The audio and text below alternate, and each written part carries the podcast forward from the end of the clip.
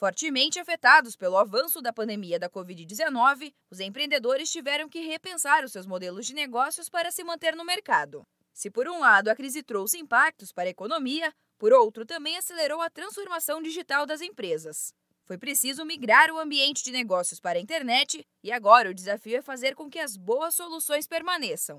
Mesmo com a flexibilização e a retomada gradativa das atividades, a comunicação com os clientes por meio do universo digital deve continuar. Segundo uma pesquisa feita pelo Sebrae, a expectativa é que o uso das redes sociais para as vendas e divulgação permaneça em alta.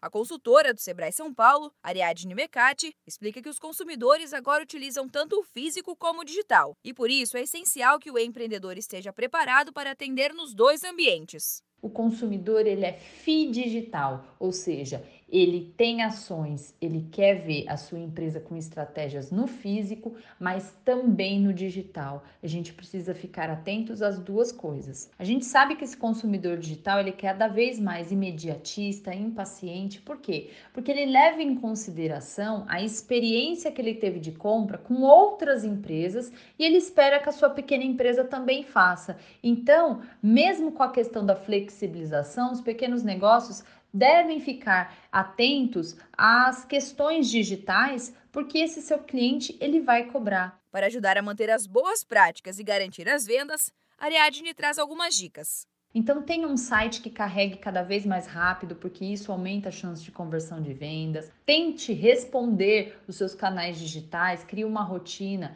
no seu dia a dia para responder as mensagens de redes sociais, de WhatsApp, usar recursos como vídeos e fotos para explorar melhor o seu produto ou serviço, para que seu cliente conheça mais aquilo que você faz para comprar da sua empresa. Mas Ariadne lembra que o grande desafio é humanizar esse processo. Mesmo que a internet ofereça recursos como as respostas automáticas, o empreendedor que tornar esse processo mais humano tem grandes chances de se destacar e conquistar o cliente.